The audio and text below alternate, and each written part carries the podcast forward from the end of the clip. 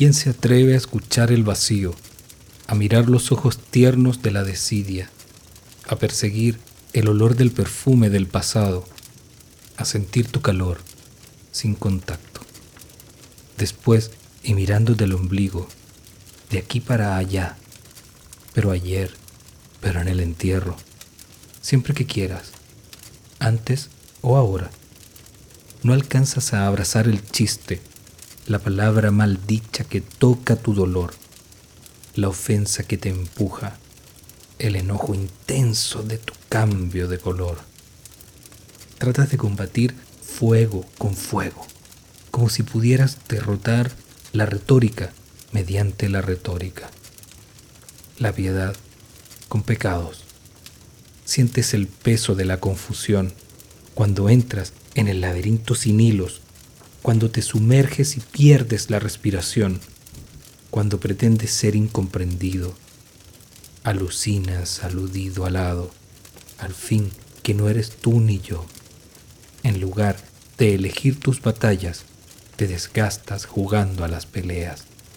El cansancio se nota, te demora, eliges hasta aquí y sin más. Algo en ti remueve toda la pena de ser lo que eres, no eres y ya.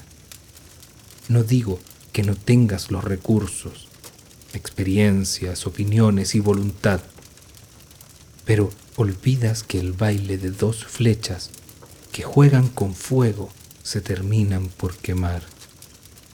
Luces estroboscópicas, estrambólicas, ecuatoriales ecuánimes, ejecutivas, entregadas, camaleónicos deseos de tu bandeja de plata. ¿Existirá junto al baúl de tus recuerdos el baúl de tus olvidos? Tratarás de seducirme únicamente para hacerme arpaduras en el corazón, cada vez más encerrados y más tristes, cada vez menos poemas de amor cada vez más muertos y más miedo, cada vez más desolación. ¿Qué puedo darte si no quieres nada? Mi compañía en silencio o mi canción.